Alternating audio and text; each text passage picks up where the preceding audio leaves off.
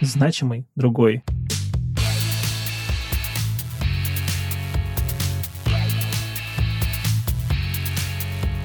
Всем привет! Меня зовут Александр Ерофеев, и вы слушаете подкаст «Значимый другой». Подкаст о значимых людях с инвалидностью, работодателях и специалистах, развивающих инклюзивную культуру. Сегодня у нас в гостях Евгений Князев, удивительный человек э, с историей значимых достижений в жизни, работе, да, и во всех вообще аспектах его бытия. Женя, привет. Спасибо большое, что сегодня смог к нам присоединиться. Привет, Александр. Всем привет из Сочи. Тоже приятно познакомиться и вообще поучаствовать в, в данном подкасте, в данном проекте. Ну, значимого такого, не знаю, чего прям значимого. Просто живу, как всегда, дела досуг замкнутый круг. Ага.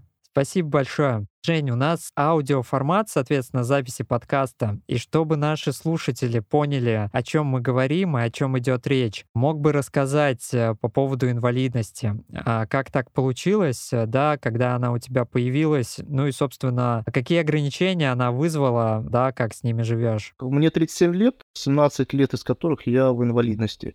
Я инвалид-колясочник. В 20 лет на свой день рождения, купаясь в речке, отмечаю день рождения, нырнул, не рассчитал глубину и сломал шейные позвонки третий, четвертый шейный позвонок. У меня моментально отключилось дыхание, и год, поначалу я даже год не дышал самостоятельно. Врачи решительных прогнозов не давали, но мы справились с этим с семьей самостоятельно, дома, без помощи врачей. Когда выписали из больницы, потому что там ничем помочь не могли, и за 4 месяца восстановили дыхание, и где-то ровно через год на свой день рождения у меня появился голос, то есть я год был без голоса, шепотом, это даже, ну, не шепот, шепотом, а даже тише разговаривал. Что людей звал цокая, потому что крикнуть невозможно. И вот ровно на день рождения ко мне пришли друзья, и я заговорил. Ну и через год начал заниматься реабилитацией, поехал в Крым, и ежегодно в течение восьми лет э, ездил в Крым и поначалу там в санаториях жил, потом уже на частном секторе процедуры проходил по курсовкам. Даже бывало, что пару лет я целенаправленно оставался на целое лето.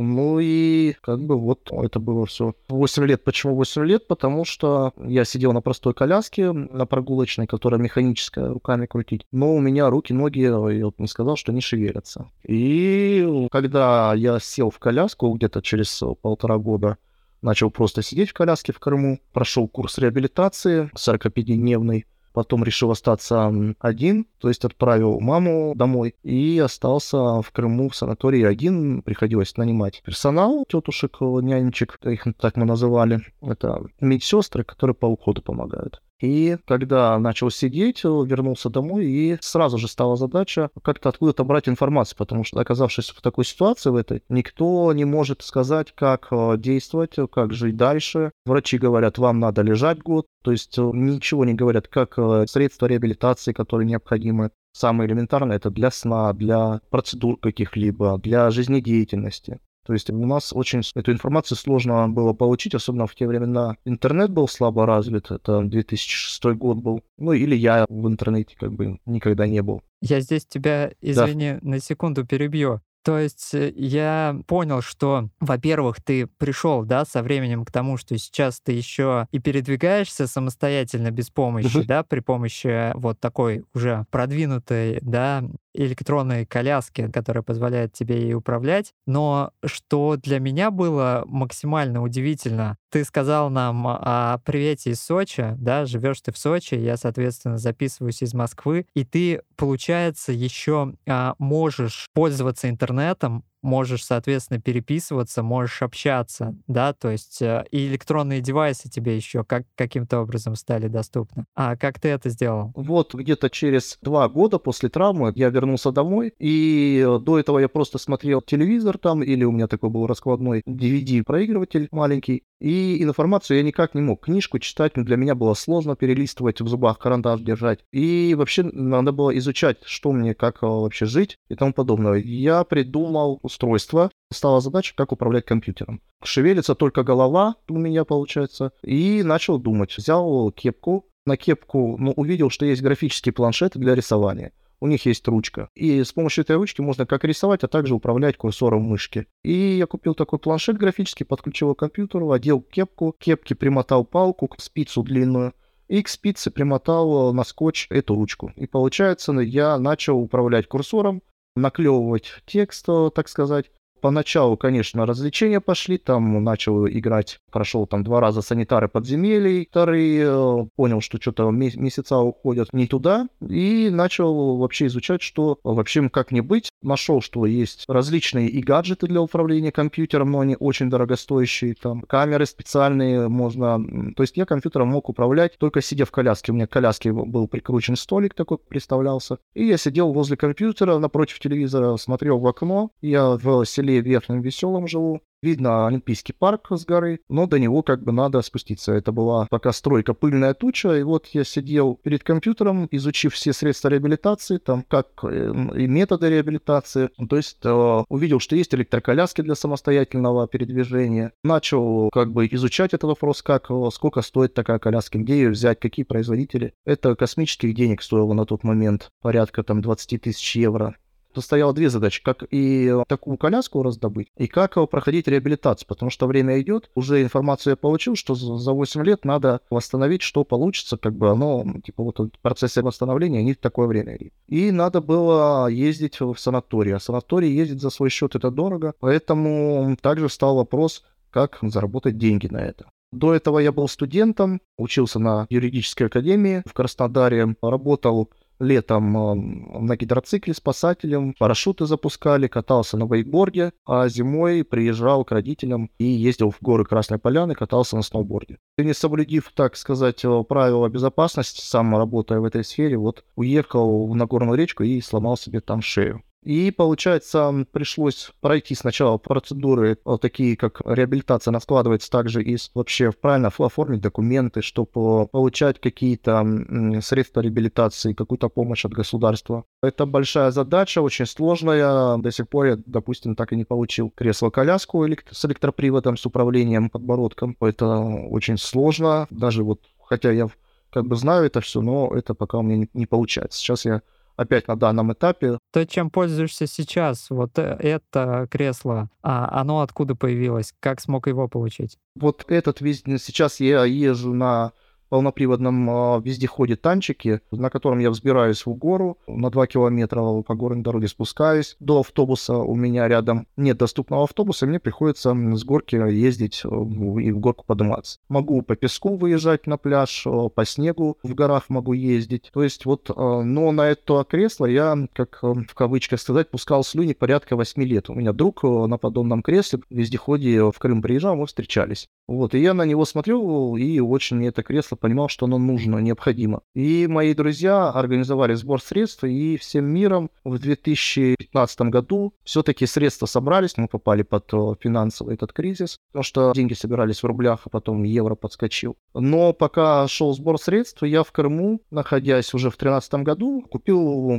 две бэушные, ну, как бы уже поддержанные две коляски. Одна была просто с управлением подбородком, но у него ходовая часть и кресло не подходило ко мне, а у другой была ходовая часть э, хорошая именно. И и купил автомобильное кресло. И получается, из вот этих трех частей я собрал, мне помогли Отец помог э, прикрутить кресло, пришел мастер э, электронщик, помог э, подключить электронику. И сразу же вот я сел, и тут же как будто я полетел. Сразу же я поехал, это уже не просишь повернуть влево-вправо, чтобы видеть глаза в глаза, там, когда общаешься с человеком, или посмотреть куда-то. А ты уже сам самостоятельно это все можешь делать, выйти, пойти, зайти в магазин самостоятельно, прийти на процедуры, то есть, ну, вообще, это уже у меня проблема перемещения сразу же решилась.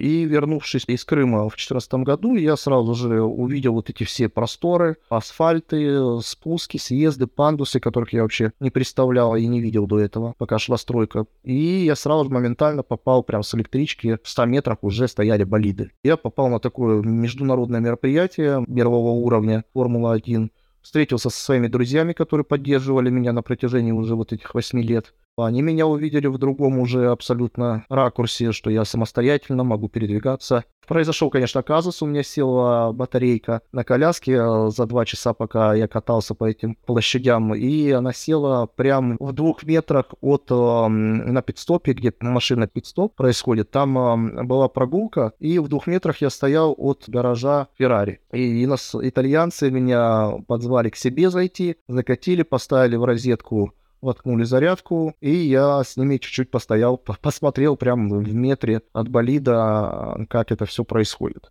И набравшись всех вот как бы этих эмоций и увидев доступность, постолимпийское наследие, вот это, доступные объекты, общественный транспорт. Конечно же, я захотел, чтобы к этому времени у меня уже, получается, 8 лет прошло, и я в Крыму набрал, ну, очень огромное количество друзей у меня появилось из нашего сообщества зная, какая это среда в Крыму, город Саки, он очень маленький, и мне захотелось, конечно, чтобы мои друзья приезжали сюда и этим всем тоже это все увидели. И уже через три месяца я организовал первый тур, пригласил к себе друзей, прям домой. Мы спали на всех диванах там по, по двое, по трое. И мы ходили, организовал посещение Кубка Первого канала, этапа Кубка Евро по хоккею. Мы посмотрели на норвежцев, не помню, россиян, финнов. Такое интересное мероприятие посетили. Да, спасибо большое. Давай мы еще вернемся к твоим проектам, потому что удивительно много фантастических историй, да, я все еще под впечатлением от истории о болидах Феррари. Я, знаешь, что хотел спросить? Я понимаю, сейчас э, ты уже очень много чего добился, и есть очень много больших успешных историй, о которых можно рассказать. И понятно, я точно не хочу сравнивать и говорить о том, какая инвалидность там тяжелее, сложнее или проще и так далее. Но ты говорил о том, что до 20 лет ты вел очень активный образ жизни. То есть э, горы, экскурсии, там, не знаю, плавание и все остальное. И, соответственно, тут случается вот то, что случилось, да, вот такая вот история. Как получилось пройти принятие этой ситуации? Что помогло вообще просто, просто с э, этим жить дальше, развиваться и, соответственно, что-то делать? Нам необходима в этот момент психологическая реабилитация прежде всего, которой у нас не существует как таковой. Она ложится на близких, родных. Получается, в этот момент, когда человек получает инвалидность, это сразу же, как сказать, не страдает ни один человек, ну, не то, что страдает, попадает в эту ситуацию ни один человек, а все его окружение. И сложнее даже другим, но, конечно, вот принять. Принятие. Про принятие это... Я, например, полтора, где-то год э, и два месяца я не понимал вообще, что со мной происходит. Я думал, я, мне сделают операцию, я встану и как бы заново дальше буду жить, все там, переосмыслю все и как-то так. Но попав в город Саки, в санаторий Бурденко, уже утром я просыпаюсь, мне было плохо при переезде, 40 температура поднялась, пока доехали. И утром просыпаюсь от звуков именно Формулы-1 по телевизору. То есть я слышу, как болиды где-то там по телевизору кто-то смотрит. А потом прошла эта гонка, она по утрам вроде шла. И прошла гонка, и я слышу какие-то такие звуки раз мимо дверей прямо, а двери закрыты, и я не понимаю, что там происходит. Опять такой звук. И я, у меня вообще тогда непонимание, что это. И когда меня уже выкатили, начали, ну, начал процедуру, я увидел, что ребята на различных э, креслах, колясках, там, активных, э, просто механических, которые руками крутишь, были различных модификаций, а также были электроколяски. Тоже различных модификаций, как скутера, как э, просто инвалидное кресло, которое джойстиком управляется, с рулем, с четырьмя четырьмя колесами, с тремя. Поначалу, конечно, я этого всего вообще не понимал, как бы, как я, не шевеля руками, смогу передвигаться. И вообще, где я нахожусь, пока что такое было ступор в голове. Там есть актовый зал такой большой, в котором проводятся дискотеки, просмотры фильмов большой. И меня прикатили, выкатили закатили в этот зал на дискотеку. Поставили стенки, как бы, чтобы я не мешался на проходе или на танцполе. И я наблюдать начал, как ребята на колясках, ребята с канатками, с различными заболеваниями, ТЦП, опорники, различные, получается черепно-мозговые травмы, как они танцуют на дискотеке, как они бросают эти канатные палочки, ребята на колясках становятся на дыбы, начинают крутиться, девушки как красиво двигаются, и не только девочки, и парни, ниже пояса не шевелятся тело, а сверху-то шевелятся, они плавные движения какие-то делают, повороты, коляска, я еще раз повторюсь, что на, на дыбы становится. И вот в этот момент у меня произошел такой, как бы, мой процессор перенапрягся, и я понял, в какой ситуации я нахожусь, и увидел, как вообще могут люди жить, и мы начали. Конечно, общение с друзьями, с товарищами, которые объясняют, поддерживают тебя. Только в этом, ну не только, а это первая, конечно, реабилитация, в которой нуждается человек. Это совет, как и объяснять все, потому что все начинается с элементарного, как спать, как сидеть, на чем сидеть, есть проблемы очень сильные, если их этим не уделить внимание, то потом можно вплоть до летального исхода довести. Вот э, такая проблема, как пролежни, допустим. Нужно дорогостоящую подушку противопролежневую купить, чтобы их не было. Сейчас она стоит порядка 600 долларов. Но этот вопрос решается тогда. И вот тогда и началась активная реабилитация грязи, водолечение, физиопроцедуры и ЛФК с массажем. Надо было составить себе распорядок дня, жить по распорядку, то есть как будто ты спортсмен. Ну, я понял, главный совет. Понятно, что, да, распорядок и питание важно, но самое важное, что я услышал, это общаться и вдохновляться историями других людей в какой-то похожей вот такой вот ситуации. Никому, конечно, не посоветуешь, да, попасть в такую ситуацию, но... Даже врагу. да, я понимаю. Но, может быть, посоветуешь название каких-то фондов, допустим, организаций, куда человек, попавший вот во что-то похожее, а, может обратиться, и что ты мог бы порекомендовать? Вот так на скидку, честно говоря, я не смогу порекомендовать каких-то фондов организаций, могу порекомендовать оставить только свой номер телефона. Если надо, продиктую 8 988 239 93 93. И у меня телеграм-канал, это Евгений Князев в Телеграме или ВКонтакте, инклюзивный гид, инклюзивные туры. Также я подсказываю, как это все, ребята помогаю, подсказываю, как это заняться своей реабилитацией, как правильно реабилитироваться социально, не только культурно и тому подобное. Супер. Мы обязательно поделимся, да, ссылками. Потому что это все на своем опыте, это все годами получается. И для того, чтобы люди не теряли время, э, я как бы помогаю, подсказываю и веду у людей. Вот сейчас девочка, допустим, в Ростове Лина, Ангелина, она тоже вот э, не шевелит э, ручками, ножками, тоже поломала шею. И уже мы с ней, она управляет уже компьютером. Сейчас следующая задача у нас, чтобы она уже ездила на электроколяске. Все это мы пытаемся сделать от государства получить. Вот перед этим всю эту процедуру правильно мы прошли, которую один раз в жизни нужно сделать и как бы поставить на этом, так сказать, гештальт. Но эта процедура бывает растягивается, это называется программа реабилитации и абилитации, которую бывает люди десятками лет не могут сделать нормально, у нас почему-то специалисты, которые этим занимаются, они не знают, что есть электроколяски, которые управляют подбородком. Хотя я им показываю, 10 лет назад, 15 лет назад показываю, на компьютере, сидя, тыкая своим клювом, они мне говорят, а зачем она тебе? Я говорю, как зачем? Я живу вот здесь, у меня друзья, я хочу выходить, сходить в магазин, я хочу прогуляться, тут аллея, парк. А как ты?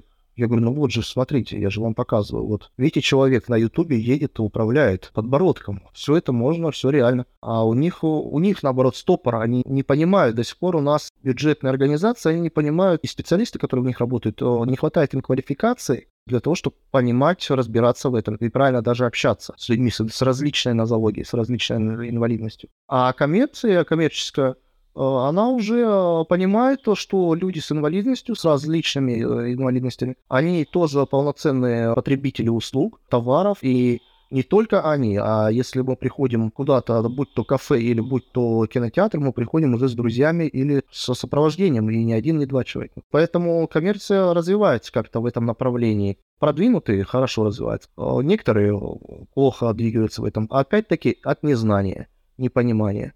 А, и еще хотел сказать, что все-таки зависит все от человека. Они просто так говорят, движение — это жизнь, или там мысль материальна. Это не просто такие слова. Мне там еще тогда врачи в санатории почему-то мне такую фразу говорили, мысль материальна. И я не придавал этому значения. Вот где-то пять лет назад я примерно как бы, ну, какое-то понимание у меня возникло, что это значит.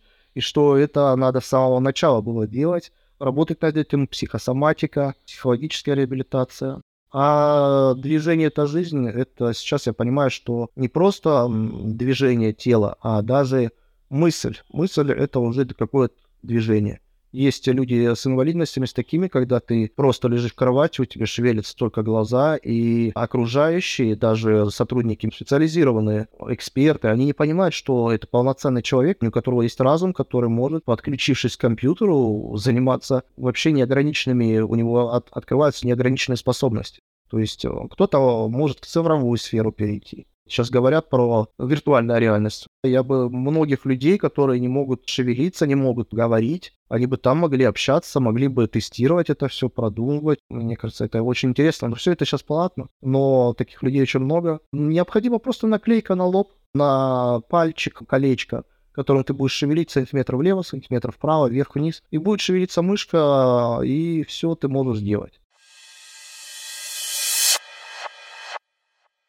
Когда вот эта задача у меня встала, компьютером начал управлять, что нужно было заработать на реабилитацию, съездить в Крым. И, сидя перед компьютером, мне пришлось думать, а как же мне заработать денежку? Каких-то навыков компьютерных у меня не было, были стандартные, там, офис, Word, даже офиса не было у меня навыков. Что я начал делать? Я начал торговать пивом, квасом и попкорном, сидя дома. Через интернет, с компьютера? Да, мне друг помог, дал точку торговую небольшую, 4 квадратных метра. Я нашел работника, который жил у меня же э, по соседству. И я через скайп э, поставил там компьютер и наблюдал, что происходит. Занимался закупкой, на телефоне был, а продавец это реализовывал. Потом мне это надоело, и я начал плести детям африканские косички, зизи, делать временные татуировки инновационным методом аэрографа, гипоаллергенными красками. И также потом мне надоело сидеть в комнате, я захотел внизу проводить это время летом. И взял массажную точку в аренду, нашел парня, массажиста,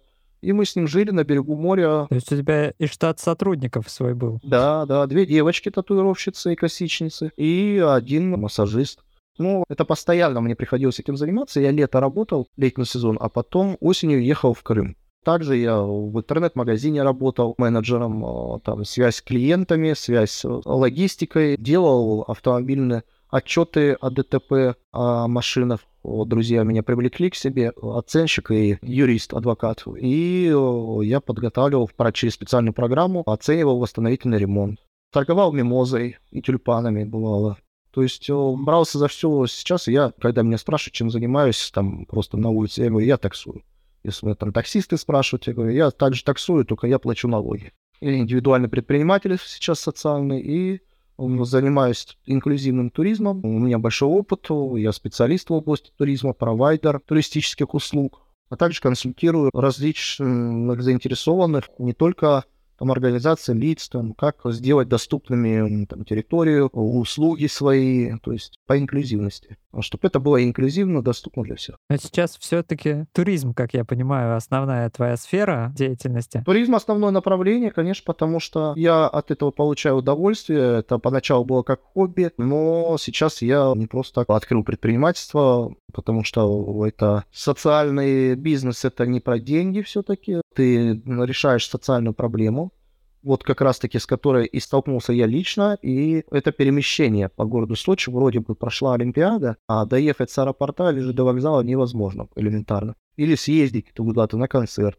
Когда приехали друзья, я не знал, на чем их встретить. Мне приходилось вызывать социальное такси, центр социального обслуживания, но он может перевозить только жителей этого города, этой территории. И приходилось на себя вызывать, чтобы нам съездить в океанариум, чтобы мы загрузились туда. У нас по-моему, 4 человека на инвалидных креслах, порядка 4 сопровождающих. Ну, я понимаю. Решаешь проблему инклюзивности туризма, соответственно, в том же регионе, да, в котором мы живешь. Да, Потом, получается, ну, в 14 я этим начал заниматься, приглашать друзей своих. А в 15 уже к лету я летом поступил, так сказать, меня пригласили в Омскую школу социального предпринимательства.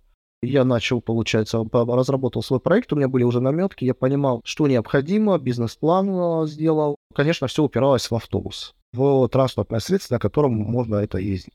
До сих пор эта проблема такая осталась. Да, у меня есть микроавтобус сейчас, Ford Transit, с кондиционером, с подъемником, с электрическим. Но я хочу другой, более новый, потому что, получается, я очень много работаю на его ремонт. Мне нужно дальнейшее развитие. Например, в прошлом году мы начали кататься на лыжах. Я купил лыжу самостоятельно за границей, заплатил за нее налог таможне прям со своего кармана и научился кататься с другом, инструктором. И мы, получается, потом покатали незрячего парня, который в Ютубе есть его канал. Слушай, да, это круто. А у меня вопрос был, что посоветуешь людям, которые хотят заниматься социальным предпринимательством, с чего вообще начать? Я понял про Омский университет, да? Какие есть э, выходы на то, чтобы стартовать именно в этом направлении? Есть два направления, то есть есть коммерческое направление, есть некоммерческое. Некоммерческое — это некоммерческие организации НКО, так называемые, которых, может быть, даже проще начать. Если ты хочешь заниматься, решить какую-то социальную проблему, не проблему, а вообще какую-то предоставить что-то, то можно поучаствовать в розыгрыше грантов различных президентских фондов каких-то различных и заниматься деятельностью некоммерческой и делать что-то полезное. А можно, а, если ты видишь в этом также еще и заработок, кроме решения социальной проблемы, то можно это делать и на коммерческой основе. То есть из второстепенной цели является извлечение прибыли. Все мы люди, все мы кушаем, все мы растим детей, всем нам нужно жилье, мы хотим реализоваться все, поэтому реализовываться человек с инвалидностью может разными способами, какими бы то ни было. В семейной сфере, в спортивной сфере, в трудовой сфере, в общественной деятельности. И этот человек должен выбрать направление, и просто двигаться в этом направлении, все возможно, все реально. Мне нравится, когда создаются семьи инклюзивные. У меня много друзей. Есть где один а, человек с инвалидностью, есть даже два человека с инвалидностью, допустим, на колясках, и у которых даже ребенок родился, 8 лет ребенку. То есть э, в прошлом году я организовал свадьбу в городе Сочи для ростовчанина а, Романа Осипенко. Он девушке сделал предложение здесь на набережной, и прошло 3-4 года, точно не помню. И все-таки получилось организовать свадьбу, предсвадебное путешествие и само свадебное путешествие. Мы поехали в Сукум, прямо с ЗАГСа. Конечно, в ЗАГСе подъемник э, сломался, но ничего. Их расписали возле святого Петра и Февронии, покровителей семьи на улице, потом мы пошли в кафе, в котором тоже света не было, было жарко, 2 августа, мы быстро прыгнули в мой автобус, который за час э, до росписи только приехал с ремонта, на котором стоял 8 месяцев, и у него был сломан кондиционер, и мы ехали как э, в бане до Сухума мы думали останавливаться будем там в Гагре, в Новом Афоне, фотографироваться, девушка в свадебном платье, Роман в э, рубашке, брюках, думали, будем это все фотографировать, но нет, мы кое-как доехали, обливаясь холодной водой до Сухума и сразу же с автобуса прыгнули в бассейн и остудились. На следующий день мы половили рыбы, форели в горной реке, пожарили ее сами барбекю. Ну, вот так, как бы вот такое было мероприятие прошлогоднее чем я горжусь и восхищаюсь, что вот Роман взял, согласился и приехал. Не побоялся тоже. Я хотел тебя спросить, а расскажешь о проектах сейчас, которые максимально вдохновляют тебя? Я понимаю, проектов у тебя очень много, много чем занимаешься. Сейчас мне хочется показать, что зимний туризм он тоже доступен. Зимний туризм для людей на колясках? Да, для людей на колясках, кататься на лыжах, гулять по снегу, на вершины гор подниматься. Сейчас это стало не только и другие ребята это продвигают. В Кемерово, в Шерегеше, Федор Иващенко этим занимается. Николай Шувалов, паралимпийц, тоже приезжал. Но он для активных прям стенальников, а, ребята. А я на своем бобе, так называемом, э, кресло-коляска монолыжа, она называется бобом. Вот, я готов катать людей, которые, ну, ничего не самостоятельно не могут делать.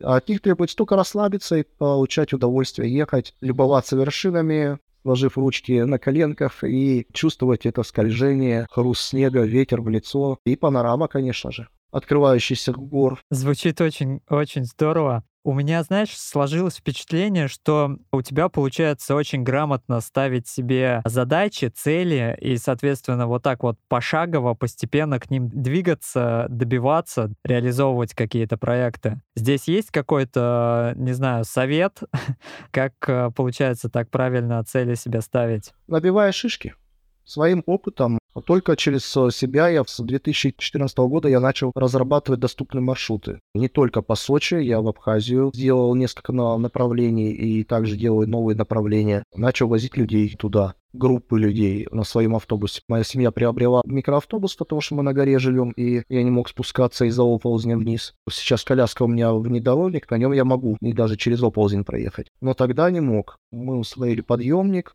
в него переоформили все, и на нем начал ездить. В него помещается 4 инвалидных кресла и 4 сопровождающих плюс водитель электрический подъемник. Мы поднимаемся в горы, ловим форели, прыгаем с резинок, плаваем на рафтах, на сапах в море уходим на различные вечеринки в открытом море, на яхтах. Ну, слушай, такая активная, разнообразная жизнь, она не всем людям без инвалидности вообще доступна. Поэтому, ну, правда, круто, ты правда молодец и делаешь очень прикольные, интересные вещи. У меня остался еще маленький блиц-опрос, который провожу я с а, ребятами с инвалидностью, которые записывают наш подкаст. Короткие вопросы. На самом деле ты можешь на них отвечать, можешь не отвечать, если не хочешь, в том формате, в котором тебе удобно. Готов? Да. Отлично, начинаем. Какой вуз лучший для обучения? Российская академия правосудия. Супер. Лучший преподаватель, наставник или куратор в твоей жизни? А, преподаватель по истории государства и права зарубежных стран Кубанского сельскохозяйственного института. Я не могу вспомнить, по-моему, Гришина фамилия, могу ошибаться. Но это было великолепно, как она вела. Она переодевалась в жен Тутатхамонов на занятии. Это вы просто часами могли слушать ее лекции. Класс. Топ-3 самых классных э, ресурса, платформы для обучения. Нетология. Интересное вот э, есть направление было с добром mail, а, что людей с инвалидностью записывали на курс бесплатно. Потом фонд «Действуй» дает очень интересное обучение «Шаг в профессию». Там порядка, по-моему, 12-13 сезонов уже. Я сам был участником одного сезона. Очень э, круто дают знания, очень интересные, квалифицированные, опытные. И даже если себя проявишь, то можешь с работодателями пообщаться. И третий Наверное, все-таки это региональный э, мой бизнес. Отделение такая есть мой бизнес-платформа, которая поддерживает направление именно социального предпринимательства, которое регионы поддерживают. Очень интересная программа обучения и вообще поддержка. Вот, поэтому я рекомендую, кто может на себя брать ответственность, финансовые обязательства, там, налоговые, то становиться социальными предпринимателями, входить в реестр социальных предпринимателей, и там поддержка интересно идет. Топ-3 самых классных э, платформы по поиску работы людьми с инвалидностью. По своей деятельности я стараюсь привлекать э, по максимуму людей с инвалидностью. Даже вплоть э, до водителя своего автобуса – я продумываю, как у меня сможет человек с инвалидностью управлять моим микроавтобусом и быть полноценным. Экскурсовода я подыскиваю тоже с инвалидностью, с различной нозологией. Я сам являюсь инклюзивным гидом, то есть я не только для людей с инвалидностью оказываю услуги, а также и для людей без инвалидности, для семей. Ко мне прилетали с Сахалина три семьи с детьми. И я 10 дней целиком и полностью. И окончание моего авторского проекта, тура, горячий уикенд Формула-1 Сочи, Гран-при э, Сочи. Еще в 2015 году я, получается, по окончанию школы социального предпринимательства разработал такой э, тур. И на, до 2020 года я проводил его. И окончание было ежегодно. И в последний тур я совместил людей, ко мне приехала группа и с инвалидностью, а также приехало порядка 10 человек без инвалидности, три семьи, и я полностью их сопровождал, возил, расселял, водил на экскурсии в Абхазии, в Красполяне. Главный совет — общаться с Евгением Князевым, и с работой он вам тоже поможет. Да, при наличии возможностей финансовых. Ага. Ну и последний вопрос. Какую всем бы посоветовал книгу и почему именно ее? Книгу «Подсознание может все». Вот эту книгу надо, наверное, первоначально прочитать, прослушать и выполнять задания. Джон Кеха «Подсознание может все».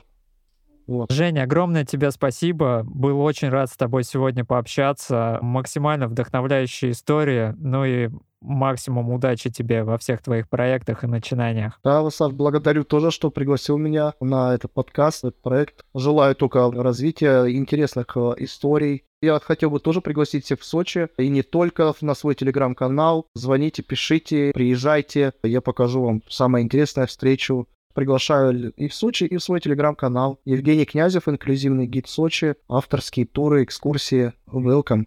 Супер, да, спасибо. Мы обязательно еще ссылки на твои э, ресурсы и на группу в Телеграме и на Тильду разместим в комментариях к выпуску.